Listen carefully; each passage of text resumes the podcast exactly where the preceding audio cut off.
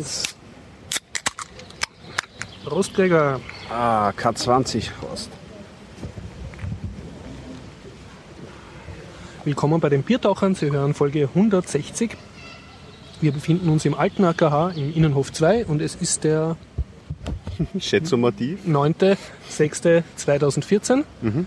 mit freundlicher Unterstützung von Jörg Wukonig von wukonig punkt com, der Internetagentur aus Österreich. Quatschen wir hier über Nerdneuigkeiten aus Wien.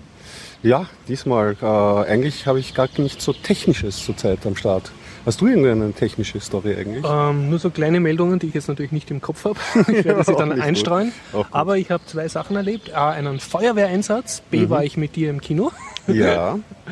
Und äh, C, war ich bei, also der Harald von Ostomotix hat jetzt eine Meetup-Gruppe gegründet, die heißt Internet of Things. Und die haben im Stockwerk, im Coworking Space bei der mhm. Gumpendorfer Straße, haben sie eine Veranstaltung gemacht zum Thema Internet of Things. Da hat unter ah, anderem ja. der Florian einen Vortrag gehalten. Mhm. Und ähm, einen Vortrag habe ich in voller Länge genossen, da ging es um jemanden, der Startups gegründet hat und sie dann auch, äh, auch gesagt hat, wie man damit auch scheitert. Oh, also ganz aus dem Vollen geschöpft und ja. darüber kann ich ein bisschen erzählen.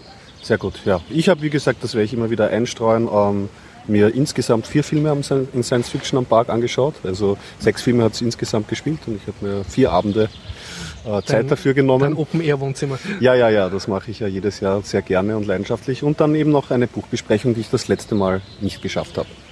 Genau. Soll ich doch gleich mal losstarten vielleicht mit der Buchbesprechung? Start gleich einmal los. Ja, das ist ähm, Endlich Kokain heißt das, ähm, am Buch von Joachim Lottmann. Das ist ein Autor und Journalist, der seit, äh, ein deutscher Autor, der seit aber seit dreizehn Jahren in Wien lebt. Mhm. Von dem stammt das Buch. Das Buch ist relativ aktuell, das ist dieses Jahr rausgekommen.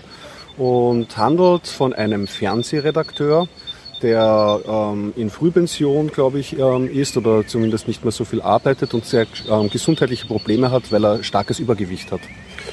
Klingt absolut nach Wien. Ja, er kriegt dann vom, ähm, dazu dann einen, einen, einen Rat von einem Freund, der meint, er soll doch zu harten Drogen greifen, wie Kokain und... Er ähm, nimmt diesen Ratschlag auf und ähm, dokumentiert diesen Selbstversuch in einem wissenschaftlichen Tagebuch, das er dann führt. Und man hat als Leser daran teil, wie es ihm dann halt so geht im Laufe der Zeit. Ich muss kurz einflechten, wem das weit hergeholt klingt. Ja, Sigmund Freud hat in Wien damals echt Kokain empfohlen und darüber auch wissenschaftliches Tagebuch äh, geschrieben. Richtig. Und war anfangs sehr begeistert davon. Mhm. Und der Bayer-Konzern, war das damals schon der? Auf jeden Fall irgendein Pharmakonzern, der das damals halt herausgebaut hat, hat das auch groß angepriesen als Wunder und wunderwirkend gegen alles. Also im Buch liest dieser so. Charakter auch ähm, den Sigmund Freud, mhm. den Originaltext und informiert sich natürlich darüber und er setzt halt genaue Dosen fest, wie er mhm. das halt macht. Also er weiß schon, dass er nicht süchtig werden will oder... Genau, das ist sein Plan, er möchte ja. abnehmen, aber äh, nicht süchtig werden. Abnehmen mit Kokain. Richtig. Und ja, äh, das Buch beschreibt dann halt, wie er mh, im Zuge seiner, ähm, seiner Kokaineinnahme so in einen künstlerischen Kreis, einen neuen mhm. Freundeskreis erschließt.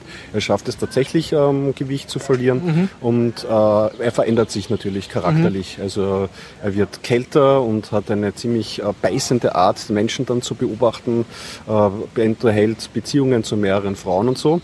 Und was den Charme dieses Buches ausmacht, ist ein gutes Sommerbuch. Es hat halt einen direkten Wien-Bezug. Es spielt in Wien und es kommen so Sachen vor, wie zum Beispiel die Einführung der Fußgängerzone. Also man freut sich direkt. So, ah, das ja, ja. Oder das Café Europa oder das ja. Rocks hier. Also die ganzen... Diesen so, wieder, Heimat wiedererkennen wert. Richtig, richtig. Und er ist ein scharfer Beobachter, hat fast so einen bissigen Ton teilweise, so wie der Thomas mhm. Bernhard. Und äh, also ganz am Anfang des Buches geht er mit so einem H C Strache Verschnitt in die Passage zum mhm. Beispiel. Oder einmal... Also in die Disco jetzt. In die Disco, okay. Genau, richtig. Oder äh, einmal Ähm, ist er bei einer Wahlveranstaltung von einem konservativen Politiker namens Schwindelacker. Schwindelacker.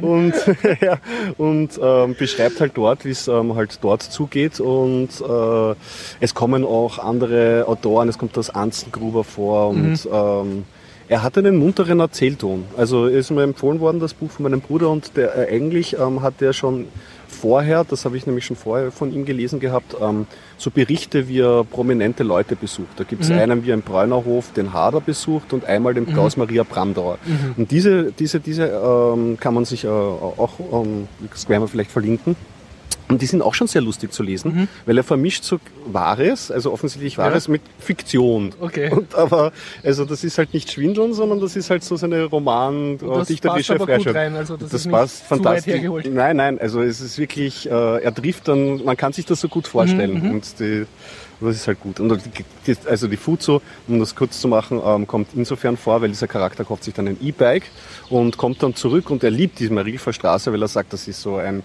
äh, weltoffenes mhm. und die Dynamik, die Autos und auf der Seite die Gehsteiger und so. Und dann ist er irrsinnig enttäuscht, dass die Fuzo durchgeht und meint, nein, und dann sind nur noch die Pensionisten da und bei McDonalds servieren sie in Ronald McDonalds Kostümen und zwar draußen. Irgendwie so. Und er ist, er ist voll dystopisch, er ist voll enttäuscht. Ja.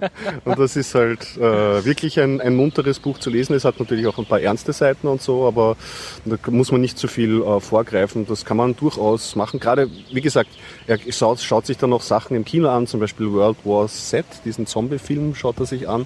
Und irgendwie hat man das Gefühl, so drinnen zu stehen. Das hat so einen, einen, so einen direkten Bezug. Der, der kennt sich aus bei der... Bei ja, ja, du, also, also ich habe auch ein süddeutsches Porträt von ihm gelesen. Ja. Der wohnt ja wirklich seit dreizehn Jahren in Wien und mhm. hängt wirklich auf dem Anzengruber ab. Ist auch, glaube ich, befreundet mit dem ähm, anderen erfolgreichen österreichischen Autor, dem Thomas Krawinitsch.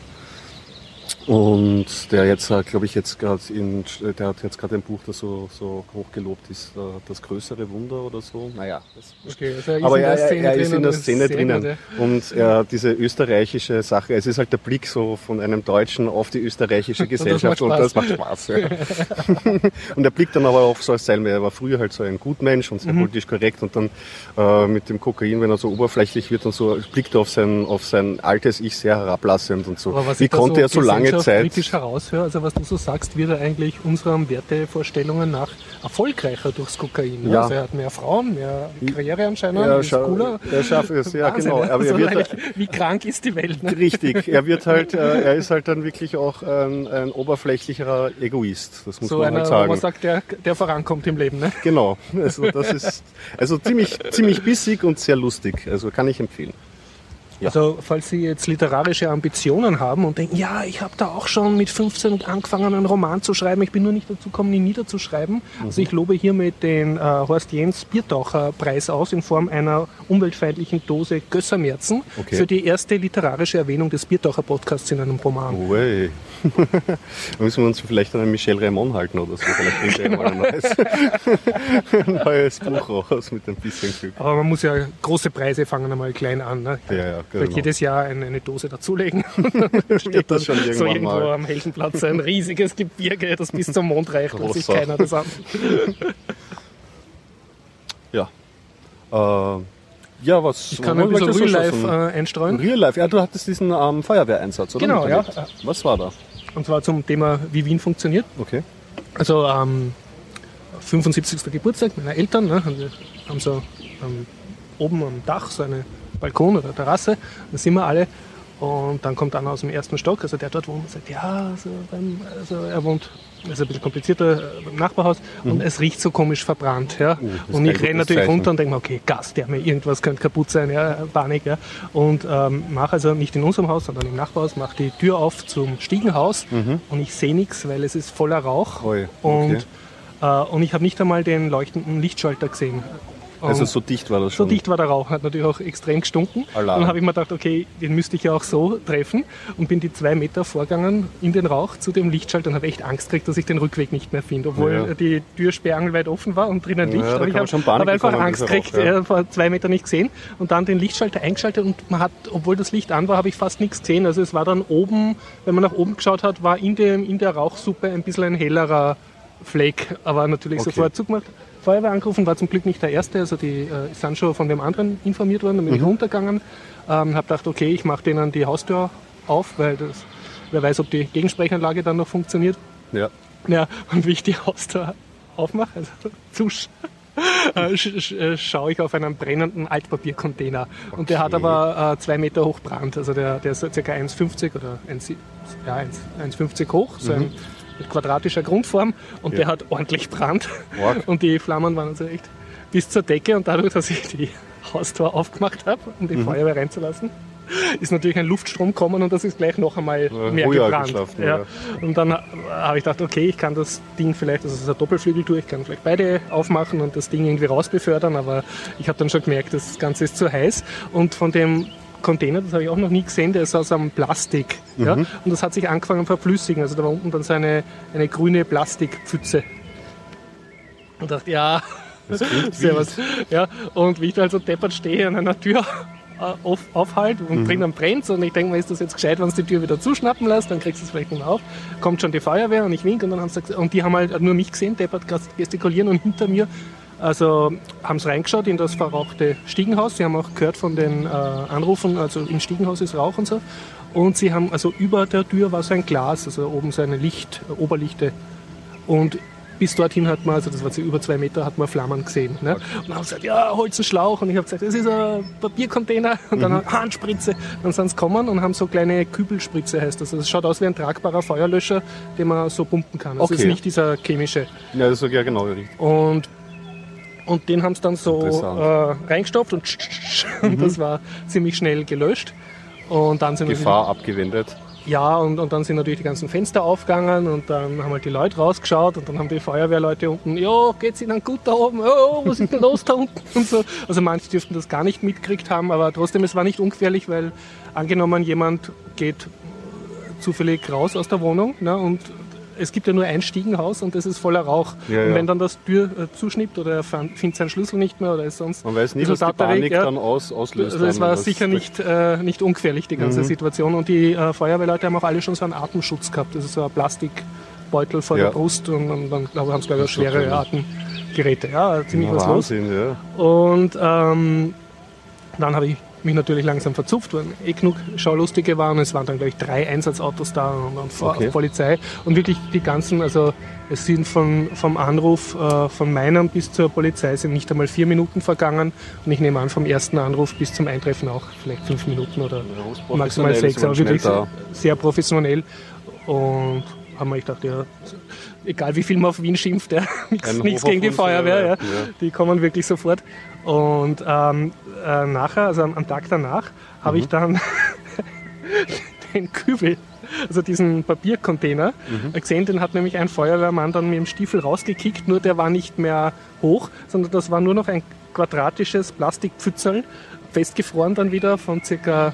Ja, einem Quadratmeter Durchmesser und vier Zentimeter Höhe. Also so, ein, so wie wenn man im Scherzartikelgeschäft bitte, ich kaufe einen geschmolzenen Papiercontainer. Das, so hat's ausgesehen. Und der, ja, ähm, ich habe ein Foto, das werde ich dann Schön. Einstellen. Also, ja, und gut, aber alles in allem ist das eigentlich ohne Verletzungen oder irgendwas? Ich habe von keiner Verletzung gehört, aber sehr gut. Was halt äh, seltsam ist, wenn es irgendwo dann oben Rauch rauch, rausraucht, also wenn man sich im sechsten Stock befindet, weiß man nicht genau, ist das das eigene Stiegenhaus oder ein anderes, weil das ja nicht so genau zuordnenbar dann, ist ja. und, und du hast den Gestank. Ne? Und ich kann also nur davor warnen, halt in ein verrauchtes Stiegenhaus zu gehen. Das ist mhm. extrem äh, das blöd. Und, und was mir dann auch andere gesagt haben, ja, also wenn es brennt, in der Wohnung bleiben, Fenster aufmachen und bloß nicht in Panik durch ein verrauchtes mhm. Stiegenhaus. Hat man noch irgendwas erfahren über die Brandursache? Oder Nein, so? also ich kann jetzt nur spekulieren. Also ich, ich habe zwei Theorien. Die eine ist Theorie sehr blödes Kind, das, das halt lustig findet, äh, einen, irgendwas Brennendes in einem Papiercontainer zu tun. Ich möchte jetzt nicht sagen, dass ich das als Kind auch nie gemacht habe, wenigstens nie in einem geschlossenen Haus. Ja, wo es also, dann wirklich zu Und die zweite kann. Theorie ist, dass halt irgendein ein Chick aus dem Flatt, weil so. Das ist genau vor dem Haus, äh, wie soll ich sagen, in dem Gang zum Stiegenhaus, nach der Haustüre, und das ist halt so der ideale Ort, um einen wäre Chick auch abzureffen. Keine schlaue, ja, genau. Auch nicht schlau, aber das ja, sonst, ist ja sonst was, was fällt mir nichts ein. Ja. Okay, ja. Man hat auf jeden Fall nichts herausgefunden. Ja, boah, anders ja. ein Abenteuer halt. Ja, naja, aber zumindest naja. Feuerwehr im Einsatz erlebt und ja, auch bemerkenswert, eine von den Feuerwehrmännern war eine Frau, mhm, die hat einen gut. roten Helm gehabt, und mhm. ich weiß nicht, ob die Chefin war oder Ingenieur oder Lehrling oder so, aber war auf jeden Fall gleich als Erste da. Und Ja, na, aber sehr, sehr professionell. Ja, ja ich kann ein bisschen was erzählen über... Machen wir unsere gemeinsame Filmbesprechung später oder ich erzähle mal über einen anderen Film. Über ich habe nämlich am ähm, äh, am Folgetag, wo wir uns den Film angeschaut mhm. haben, habe ich, weil ich ja auch natürlich... Also man muss dazu sagen, wir sind gleich nach dem Biertocher Podcast zum Science-Fiction im Park gegangen. Genau. Catch zweiundzwanzig oder wie hat das geheißen? Nein, K zwanzig. K zwanzig, ja. K zwanzig, die angeschaut. Legende der ja. schwarzen Maske haben, haben wir uns angeschaut. Aber du hast dann nachher noch ich, andere gesehen? Ich hab, ja, ja, ich habe noch äh, drei weitere Filme gesehen. Mhm. Und den, der am Folgetag war, das war der Captain America. Mhm. Und äh, aus einer Zeit, wo vielleicht äh, nicht jede Comic-Verfilmung noch so qualitativ war, nämlich aus dem Jahr neunzehnhundertneunzig. Und da gab es schon eine Captain America-Verfilmung. Da gab es schon eine Captain America-Verfilmung. Da war ja noch nicht einmal Spider-Man im Kino. Da richtig, war das ja richtig. Alles. Und das war auch kein Kinofilm, sondern ein Direct-to-Video-Release. Ah, weil niemand schaut sich Marvel-Blödsinn im Kino an neunzehnhundertneunzig. neunzehnhundertneunzig war das noch nicht die Zeit. Und die neunzehnhundertneunzig, wenn man es dann so ähm, im Film sieht, schaut auch nicht aus wie neunziger Jahre, sondern eigentlich noch wie tiefste achtziger Jahre. Mhm.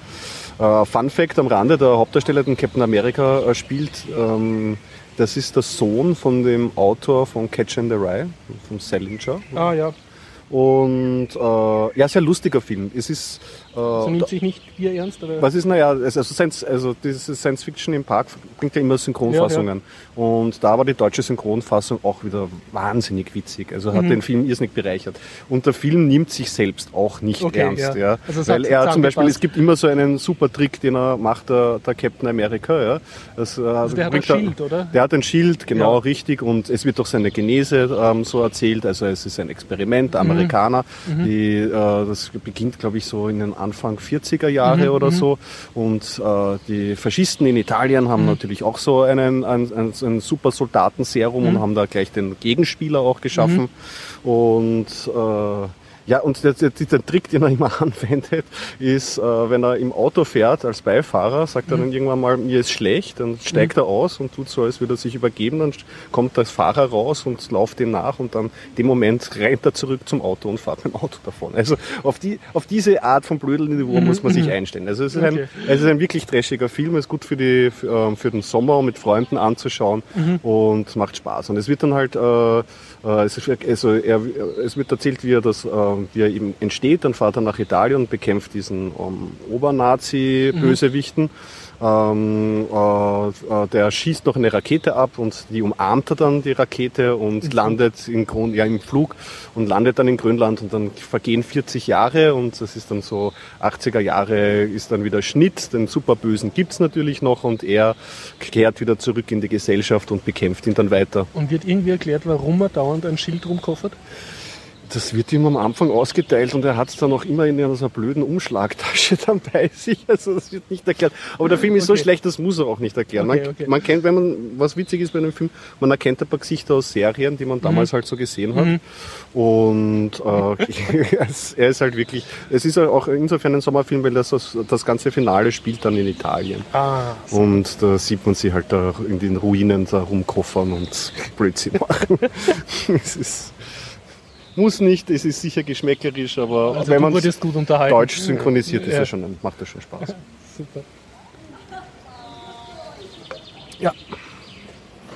Jo, äh, ich kann was äh, Seriöseres einflechten, ja, diesen äh, Vortrag Fall. Von Internet of Things.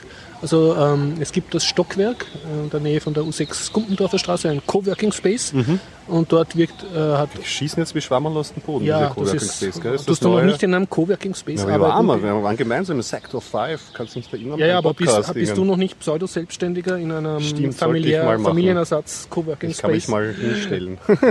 Nein, bin ich noch nicht. Ja? Du, du hast ja Wohngemeinschaft, ja, du brauchst das nicht. Ist, ich glaube das auch so. Arbeitsplatz zu Hause. Ja, na, das ist einfach in einem Coworking Space herumzuspacen. Ja. Und ja, das Sektor, äh, Entschuldigung, das Stockwerk, mhm. ähm, die sind sehr rührig und haben jetzt halt auch diesen äh, Raum vermietet an Internet of Things, was jetzt wieder eben eine Gruppe ist, die aus dem Harald Ostomotix heraus entstanden ist, trifft sich auf, also organisiert sich auf Meetup, das ist eine Online- Vereinsmeier-Plattform, okay. wo du halt schnell ein Meetup organisieren kannst. Mhm. Okay, das ist sehr modern. Cool. Für die jüngeren Hörer, sowas wie Facebook-Gruppen. Nur für kleinere für, ja, Vereine. Ja. Für größere, ja. Und, ähm, da haben sie zu, ähm, und die haben sich jetzt sozusagen den Raum im Stockwerk gemietet. Mhm. Und das Stockwerk möchte sich da auch so ein bisschen etablieren als Veranstaltungszentrum. Sehr gut. Und ja, ich bin... ausreichend zu spät gekommen. Es war unter anderem der Ralf Schlatterberg dort, hat auch einen Vortrag gehalten, den mhm. kennen wir vom MetaLab und auch vom Bierdacher Podcast. Dann war, hat gerade der Florian geredet äh, und seine Internet of Things äh, Sachen präsentiert, Hardware- und Softwaremäßig. Ich schaue, dass ich äh, den Link kriege, die Slides sagen mehr, als was ich davon mitbekommen ja. habe. Und was mir dann sehr imponiert hat, äh, es war dann ein Mann, ich werde es verlinken, bitte in den Shownotes genau nachlesen. Und der hat so, also der war schon ein bisschen älter und der hat gesagt, ja, also er hat mehrere Startups gegründet und ähm, sich auch beteiligt daran. Und er erzählt jetzt sowohl, wie man eins gründet, als auch, wie das ist, wenn man es schließt, also wenn es kaputt geht. Okay. Das was ist ja auch sehr, sehr ehrlich, sehr, sehr interessant und, und sehr direkt halt. Mhm. Und es waren mehrere Kernaussagen. Ich, ich, also es wurde aufgenommen, äh, eh von Michael Ebner, der letztes Mal da war. Ja. Und ich hoffe, ich finde ein Video und kann das dann gleich direkt verlinken. verlinken. Hier nur die Kurzzusammenfassung, was ich mir gemerkt habe. Also einerseits, alles, was man sich eh schon immer denkt über Startups, stimmt.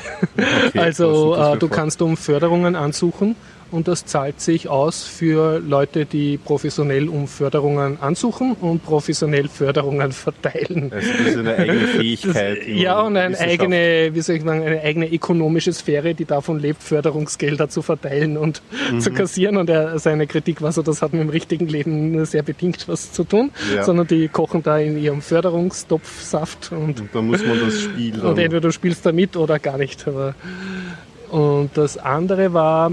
Ja, also sie, sie haben da, ich weiß jetzt gar nicht mehr, worum es bei der App ging, also sie haben da auf jeden Fall, jawohl, so, so, eine, so ein bisschen wie OnCloud, also dass du so Suchergebnisse, also dich selber so trackst oder beobachtest mhm. beim Surfen. Okay. Und je nachdem, wie lange du auf einer Webseite bist, das fließt dann in deinen persönlichen Search-Index ein und dadurch wird dann halt dein eigenes Ranking gemacht, wenn du jetzt eine Webseite suchst. Geht er davon aus, wo, also, wo, wo surfst du lang hin? Du machst dein eigenes äh, Surfverhalten durchsuchbar. So, ja. ja und das das war eines der Features und es gab dann noch diverse andere. Und auf jeden Fall haben sie, äh, wurde ihnen dann gesagt, ja, ähm, super Idee und wenn ihr da Geld wollt, könnt ihr schon machen, aus Startup gründen, aber mit Wien, das geht gar nicht. Also äh, wenn, dann Berlin oder London und, und zwar jetzt ähm, nicht so sehr wegen ihnen, sondern weil sie halt auch am internationalen Markt Entwickler gesucht haben mhm. und für die war damals zumindest Wien einfach nicht attraktiv, dass da jetzt aber Berlin eher, dass jemand nach Berlin zieht. Und dann sind sie nach Berlin gegangen, er war aber auch im Silicon Valley, wenn ich das richtig kapiert habe, und auch in London. Wow, wow, also und hat da überall herum. Ja. Und ähm, ja, und dann äh, soll man eine GmbH gründen.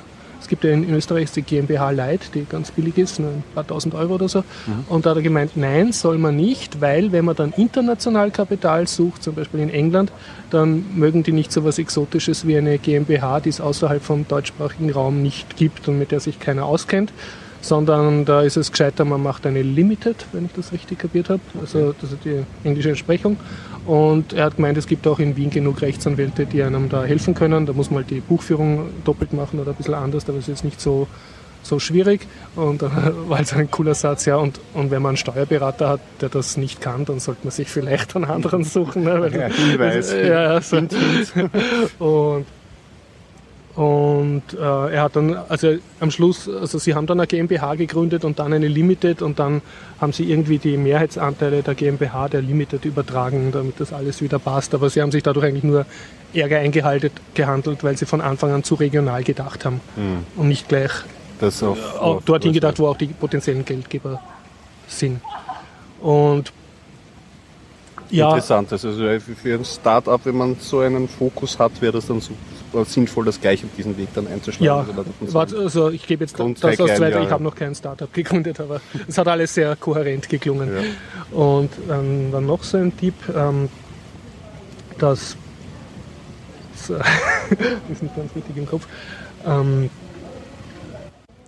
ja, dann geht es darum, wie man verkauft oder wie man zu Geld kommt und da hat er halt gemeint, sie haben dann sehr viel in Features investiert und so Featureitis gehabt. Also ja, und das machen wir noch und das machen wir noch kurz vorm Fertigwerden und vom Launch und bla bla. Mhm. Und im Endeffekt war es dann so, dass das, was die Leute wirklich wollen haben, war ein Feature, das sie eigentlich nur so als Nebeneffekt gehabt haben, wenn ich das richtig kapiert habe. Okay. Und da, wo sie urviel Geld und Zeit und, und Nerven rein investiert haben und auch das von ihren so. Ersparnissen gelebt haben, das war überhaupt nicht so gefragt. Also er hat gemeint, die Marktforschung ist halt auch extrem wichtig. Mhm. Und dann hat er noch sehr ans Herz gelegt, man soll, wenn man Geld braucht, nicht das Geld bei Verwandten und Familie und Freunden aufstellen, wie das halt so empfohlen wird, sondern ich meine, das ist eh schon normal, dass man praktisch sich selber ausbeutet und die ganze Zeit nicht verrechnet, die man reinsteckt.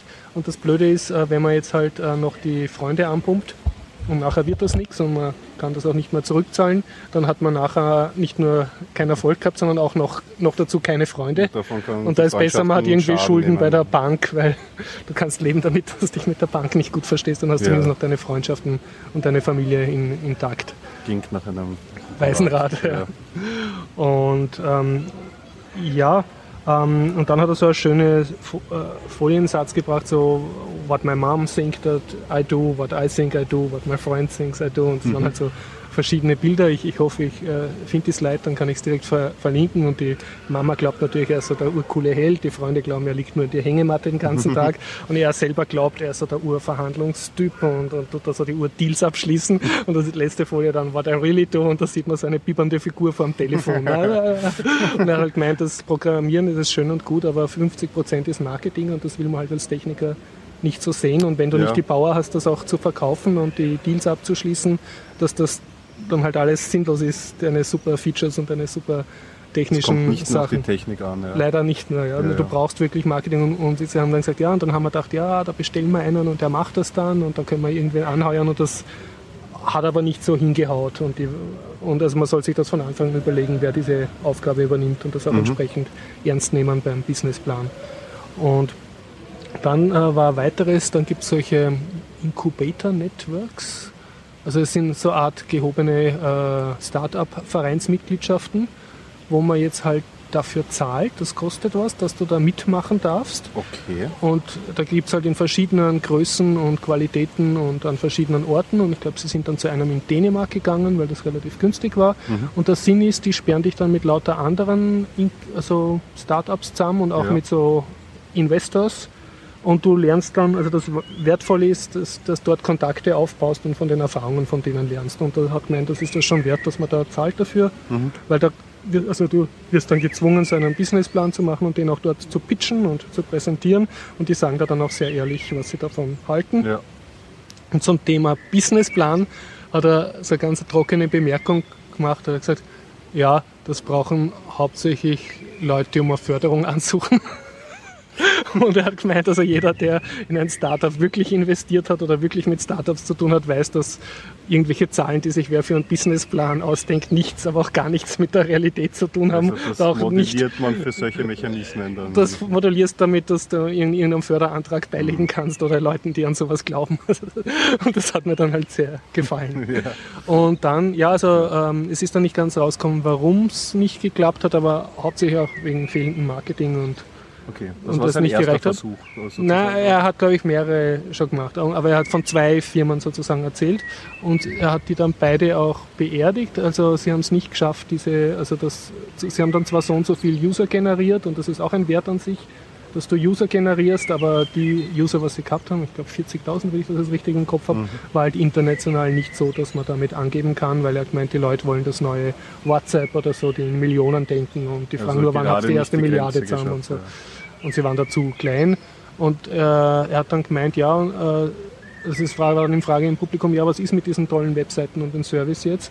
Und da hat er gesagt, ja, lasst die beide weiterlaufen. Also es funktioniert nach wie vor, der Service für die, die gezahlt haben oder so, oder sich damals schon registriert haben. Und mhm. die Domain haben es auch noch, die Webseite existiert noch, aber sie investieren jetzt halt nichts mehr rein. Das ist abgeschlossen. Und dann haben die Leute gefragt, ja, warum tut es euch das an? Das kostet ja so und so viel hundert oder sogar tausend Euro Fixkosten, den Server betreiben und die U R L und die Computer, die diesen Service mhm. zur Verfügung stellen. Und da hat er dann gesagt, ja, das ist halt eine emotionale Sache, weil sie haben da Jahre ihres Lebens reingestellt und auch wenn das jetzt sozusagen nicht das gebracht hat, was sie geglaubt haben, äh, ist es ihnen das wert, das sozusagen als lebenden Grabstein ja. äh, weiterzutragen. Ich nehme an, da schwingt immer so ein bisschen die Hoffnung mit, dass man eines Tages dann doch noch was draus macht, aber das ist jetzt nur meine Vermutung. Ja. Das ist eine ähnliche Geschichte, habe ich jetzt nämlich auch gehört von diesem äh, Twitter-Konkurrenten, der aufgesperrt hat für zahlende Kunden, app Punkt net nennt sich der. Und die haben auch, äh, haben eben haben die Leute zahlen da ja, jährliche mhm. Gebühr und die haben jetzt auch bekannt gegeben, sie werden jetzt keine neuen Features releasen, mhm. sie lassen es weiterlaufen. Aber ja. Schön aus, ausstellen ja. lassen. Mhm. Ja. ja, wie super. gesagt, Fazit, ja super, also von, klingt, klingt vom echten Leben fürs echte Leben. Und dachte, ja super, voll leibender ja. Vortrag, hat sich gut ausgezahlt, dass ich dort war. Mhm. Und Es war dann nachher sogar noch ein Vortrag, aber ich war dann leider schon zu müde und, und wollte dann auch nach Hause gehen. Ja, also da wird es jetzt in Zukunft ähm, öfters Veranstaltungen ja. geben, auch eben von diesem, vom Harald, das Internet of Things. Ja, Verein. Einfach beim Meetup schauen, Internet of Things oder auf die Ostomotix Homepage, okay. Von dort wird es auch verlinkt werden. Oder einfach so schauen auf Stockwerk Wien, mhm. Coworking Space, da sollten es auch. Du hast gemeint, der Florian hat auch einen Vortrag gehalten? Ja, nur okay. leider, da bin ich zu spät gekommen, ich habe den nicht zur Gänze mitgekriegt und ah, okay. ich werde schauen, dass ich die Slides von ihm verlinke. Ich hätte mal einen technischen Vortrag. Ja, ja, also es war technisch, er hat mit einem anderen was programmiert und ah, nice. Es war mehr hardware-mäßig, wenn ich das richtig kapiert habe. Gut. Ähm, ja, ich kann über den zweiten Film erzählen, den ich noch gesehen habe. Den König der Raketenmänner. Ein älteres Kaliber. Dieser Film ähm, ist, glaube ich, neunzehnhundertneunundvierzig gedreht worden und ist eigentlich kein ähm, zusammenhängender Film in dem Sinne, sondern waren eigentlich eine Reihe von Episoden, mhm. die vor damals vor dem herkömmlichen Film gezeigt wurden. Also war das der Vorfilm im Vorfilm, Kino? Vorfilm, genau, ja, richtig. Ja. Und das sind, weiß ich nicht, so gefühlt. Hat jetzt eineinhalb Stunden gedauert und, äh, mhm. und es kommt aber eine schöne zusammenhängende Handlung dann, mhm. dann vor. Und die Handlung ist folgendermaßen, es gibt irgendwie ein physikalisches Gremium, das irgendwie forscht und natürlich einen Bösewicht, der Wissenschaftler äh, tötet und äh, entführt teilweise. Und äh, einer aus diesem physikalischen Gremium, der hat den Verdacht, dass da ein Verräter im Gremium drinnen sitzt mhm. und hat einen überlebenden Wissenschaftler, der einen Attentat überlebt mhm. hat, in eine Höhle eingesperrt, also eingesperrt, er ist mhm. freiwillig dort in der Höhle. Und dieser Wissenschaftler hat einen Raketenantrieb, einen tragbaren, mhm. ähm, gebaut. Und den schnallt sich dieser, äh, äh, dieses Mitglied des physikalischen mhm. Gremiums um und vereitelt dann ab sofort die Anschläge von diesem Fiesling. Mhm. Und so geht das immer weiter. Mhm. Guter Film, auch wieder die deutsche Synchro macht natürlich auch wieder ähm, viel her, ist aber natürlich dann auch ernst gemeint. Mhm. Und das macht es aber natürlich im Nachhinein mit, mit, dieser, mit dieser eher trashigeren Handlung, mhm. aber ist es dann unfreiwillig trotzdem sehr komisch. Mhm. Und äh, man muss ihm ähm, zugutehalten, die Special Effects sind für die damaligen Zeit hervorragend. Mhm. Also so wie der Raketenmann da rumfliegt oder Autos explodieren und ganz am Ende ist da noch eine, eine Katastrophe, die äh, New York heimsucht. Und das schaut alles ziemlich gut aus. Cool, ich meine, ja? Die Katastrophe in New York, muss man fairerweise sagen, habe ich von einem Freund erfahren, die haben sie aus einem anderen Film geklaut und ah, reingeschnitten. Also da haben sie sich ein bisschen das Budget Copy gespart. Richtig. Äh, Und äh, was auch mal ein, Fun, äh, ein, ein Faktum, das äh, mir auch zugetragen wurde, ist, dass es äh, besonders war die weibliche Hauptrolle von einer vierzigjährigen Frau gespielt wird. Das für damalige Verhältnisse äh, war, das als, war das ungewöhnlich. Wurde herausgestrichen. Haben Hollywood-Frauen noch nicht so alt sein dürfen? Oder? Ja, also es war, es wurde, es, es, es wurde als, als, als besonders mhm. herausgestrichen. Es, es, kann, kann ich jetzt auch nichts mhm. Genaueres dazu sagen.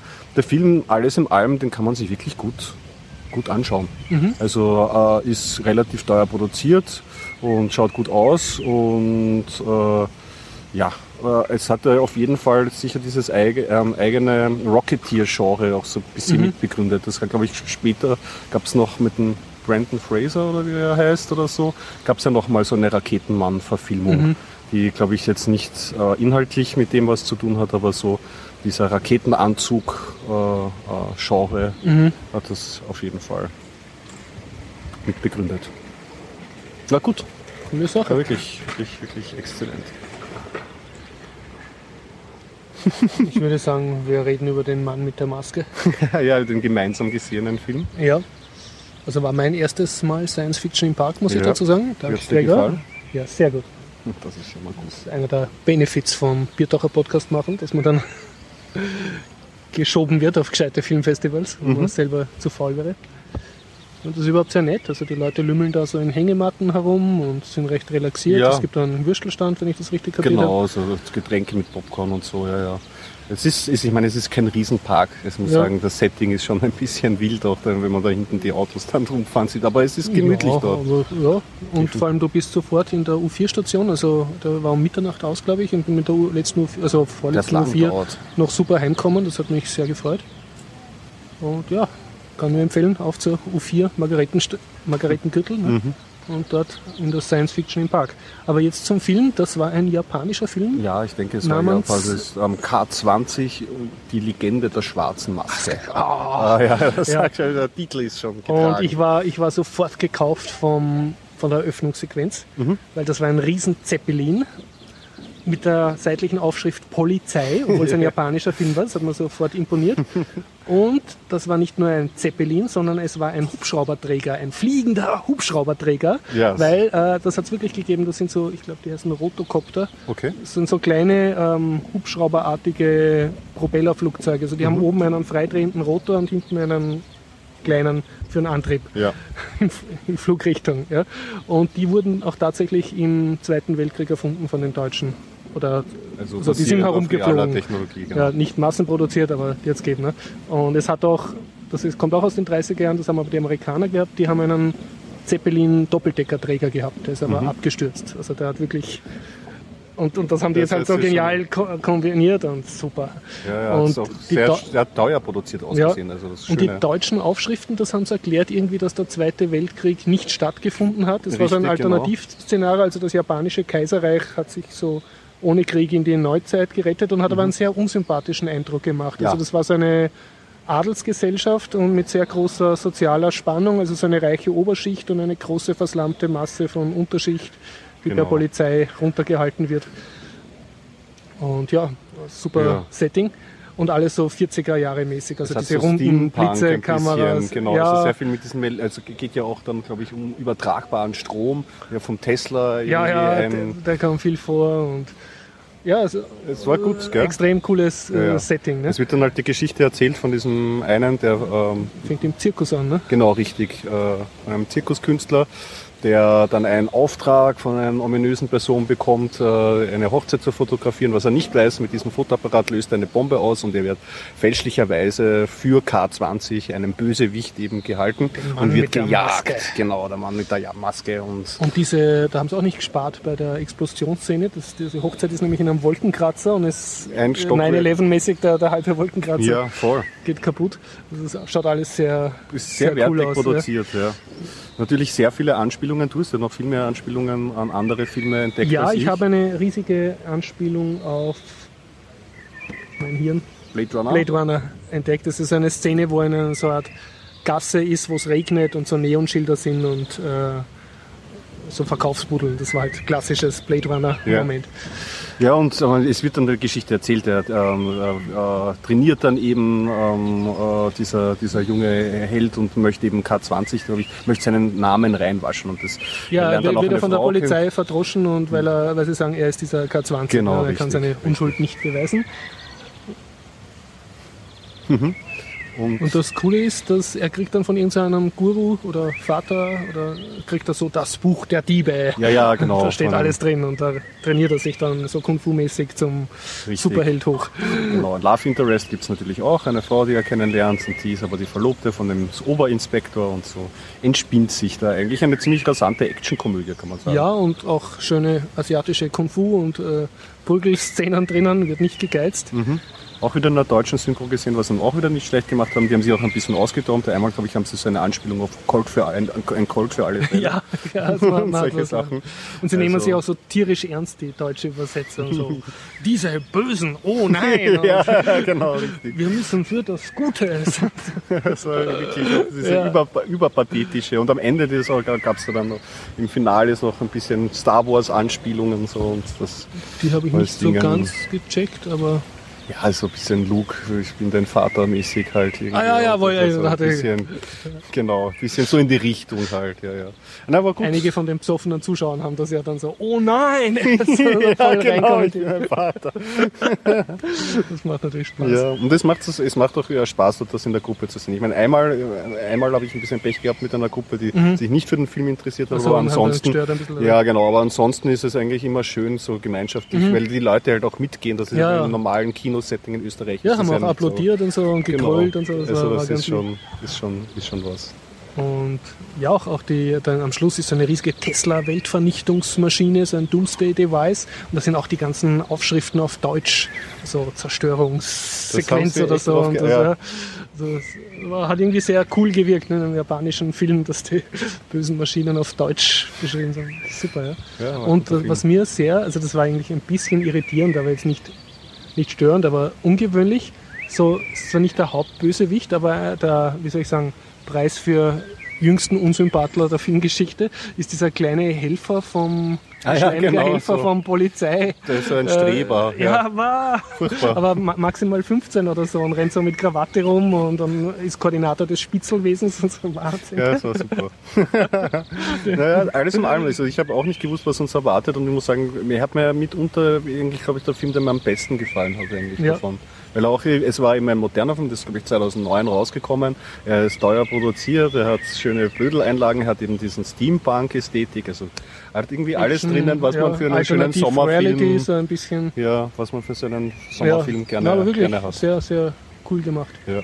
Ich habe ja dann am ähm, letzten Samstag war dann ähm, das Finale ähm, mit dem Film äh, Captain Berlin versus Hitler, hat er geheißen. Das hat meine Freundin auch gesehen. Ja, also damit habe ich mir wirklich schwer getan.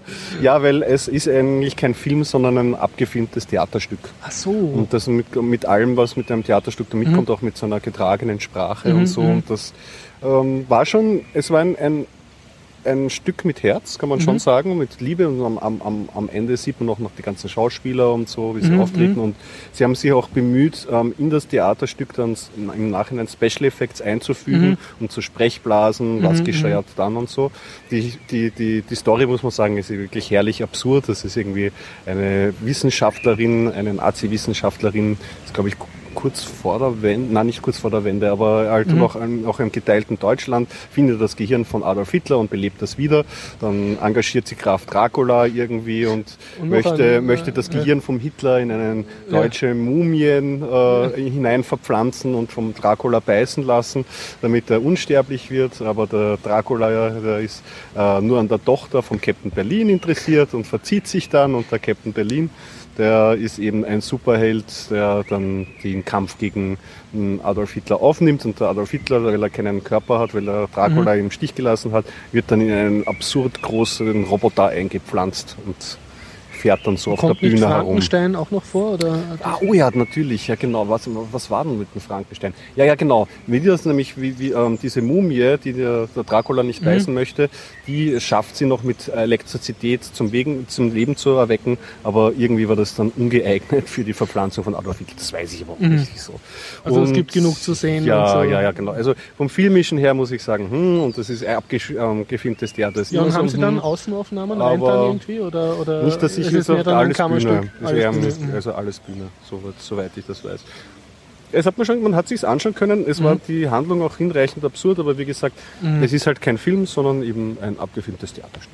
So, ich kann so, nur so das sehen. Kommentar von meiner Freundin wiedergeben. Mhm. Sie hat gesagt, ja, also ich habe gesagt, aha, Dracula, Frankenstein, Hitler, alles ein bisschen absurd. Mhm. Und sie hat gesagt, ja, das war schon äh, absurd, aber so, die spionieren sich dann gegenseitig aus und bespitzeln sich, und sie hat gemeint, das war wie in so einem typischen äh, Film halt über die Nazizeit, also...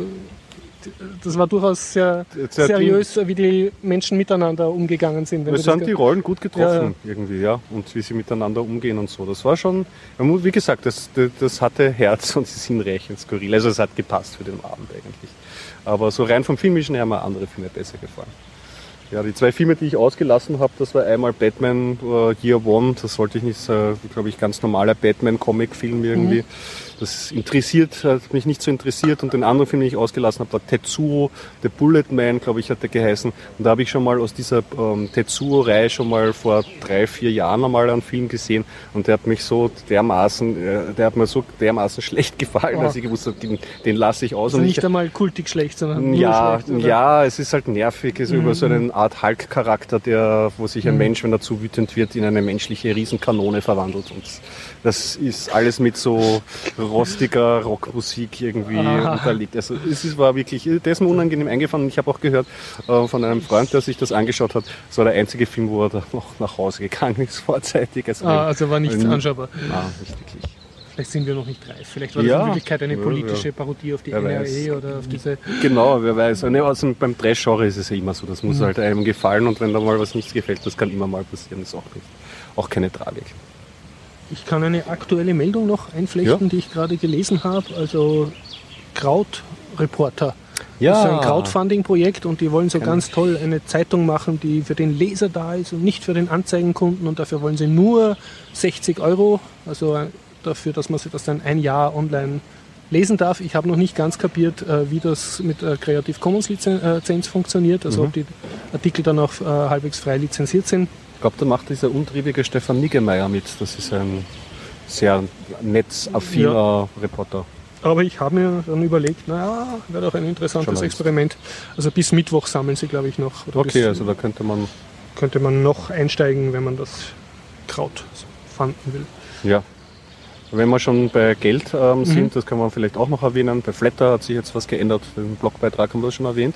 Wir haben das Nein, Bezahlsystem. Die sind jetzt wirklich eine Bank oder äh, haben kooperiert mit einer Bank. Genau, also sie haben Service. PayPal jetzt gekickt ganz. Also man also kann, man kann jetzt nicht mehr PayPal? Nein, also sie machen das alles über, wie heißt das, Mango Pay oder Mango Aha, Bank ja. oder so. Und ja, soll besser, superer sein. Ich muss mir das Ganze noch anschauen. Ich habe es mir noch nicht angeschaut. Ich habe auch noch Was ich genug glaube, Guthaben drauf. Was ich mitgekriegt habe, ist, dass sie jetzt europäische Banküberweisungen akzeptieren. Genau, oder eh schon genau, länger. genau, genau. Das mit den europäischen Banküberweisungen ist, glaube ich, mit dem Umstieg auf mhm. diese Mango-Payment-Plattform. Was aber ist, als das auf amerikanisches PayPal zu tun und dann wieder zurück auf europäisches ich Konto. Ich würde ja gern PayPal auch mehr einschränken. Ja, es ja. geht manchmal einfach nicht bei Steam oder so, wenn man keine Kreditkarte hat, mhm. dann bleibt man nichts anderes übrig, aber die hat sich ja nicht äh, durch große Sympathie die letzten Jahre hervorgetan. Erstens sympathische Aktionen. Ich muss auch so sagen, als Benutzer ist mir das sehr unsympathisch, weil ich durch die ganzen äh, Flatter-Sachen, also nicht Flatter, sondern äh, Humble-Bundles, die ich kaufe und, und Kickstarter-Sachen und so, mhm.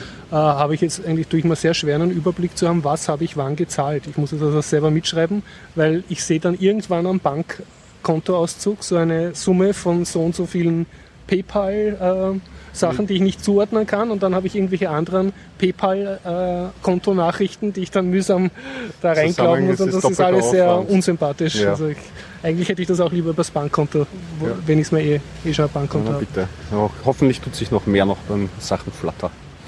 Gut, ich würde sagen, das war ein ja, schöner sommerlicher Flattr-Podcast. Ja, wir haben ein bisschen wenig Technik, aber ja. kann passieren. Nächstes Mal kommt, kommt, kommt wieder mehr, ja. Echt an dieser Stelle noch Dank an den Sven, der hat äh, sehr liebenswürdigerweise nachgereicht äh, Links zum letzten Biertaucher Podcast. Ah, Dankeschön. Und haha, der Untote lebt, Hausmeisterthemen. Ah ja, da gibt es ja wieder ein Also ich kann stolz berichten, dass wir jetzt regelmäßig auf YouTube sein werden. Ah, okay. Auf Anregung von Jörg. Also du hast mir gesagt, wie ich mit Auphonic äh, mhm. YouTube äh, generieren kann. Und es, also ich werde immer noch länger brauchen, als ich sowieso brauche für die Shownotes. Aber wenn ich die Shownotes habe, kann ich das auf YouTube tun. Und was für mich der große Vorteil ist, äh, man kann dann in der Video-Description auf die Zeitangabe klicken und YouTube spult vor oder zurück. Das ist nämlich wirklich das schon ich sehr nett. ein ziemliches Hammer-Feature. Besonders, ja. dass es so problemlos, äh, nicht mit X M L oder Metadaten, Nein, sondern ich brauche einfach, einfach nur meine Shownotes, die ich sowieso mache, in dem Format, wie ich sie sowieso mache, ja. dort hineintun. Coole Sache. Und das andere, was zwar nicht nützlich ist, aber lustig, ähm, YouTube hat ja so einen Caption-Service, da kann man so draufklicken, Captions, also mhm. Untertiteln, und dann versucht dort zu kapieren, was geredet wurde. Wow. Und das geht auch mit Deutsch. Also man, findet, also man sieht dann als Untertitel, was wir zwei reden, nur hat das halt überhaupt nichts zu tun mit dem, was wir reden, sondern es ist gerade lautmalerisch, also die Vokale stimmen halbwegs, aber es ist halt jetzt nicht witzig. Ja, ist cool. Ich nehme an, anschauen. wenn wir Englisch reden würden, würde es besser funktionieren, aber Google ist ja, ja. bleibt ja nicht stehen, also ich nehme an, in einigen, ein, zwei Jahren oder so wird das dann schon brauchbarer sein, Könnte dieses Feature. Schon. Aber es ist auf jeden Fall nett. Und dadurch hat man irgendwann einmal hoffentlich wirklich einen Volltext von dem, was wir reden. Super. Und sonst kann ich noch berichten, ähm, ich kopiere es jetzt auch aufs internetarchiv punkt org. Okay. Weil, ja, ist ja sympathisch. Ist es, ja, genau. Und kann man ja, und dann bleibt es auch. Ja, falls mal und die eigene Seite nicht mehr existiert. Richtig. Lebt die noch. Sonst kann ich nur berichten, äh, Biertaucher akzeptiert ab sofort Litecoins. Auch Litecoins? Ja, Hast du hab, schon Litecoins? Nein, aber ich habe mir eine Litecoin-Adresse angelegt und mhm. eine Litecoin-App habe ich, glaube ich, auch irgendwo. Da könnte uns sicher der Johnny dann noch mehr erzählen zu den Litecoins. Ja. Und den Dogecoins gibt es ja auch noch. Doge, genau, könnte ich auch noch anlegen, wenn ich schon dabei bin. Alle Währungen. Ja. Gut. Jo, das ist alles. Dann sage ich. Vielen Dank fürs Zuhören. Bis nächste Woche. Bis dann. Tschüss.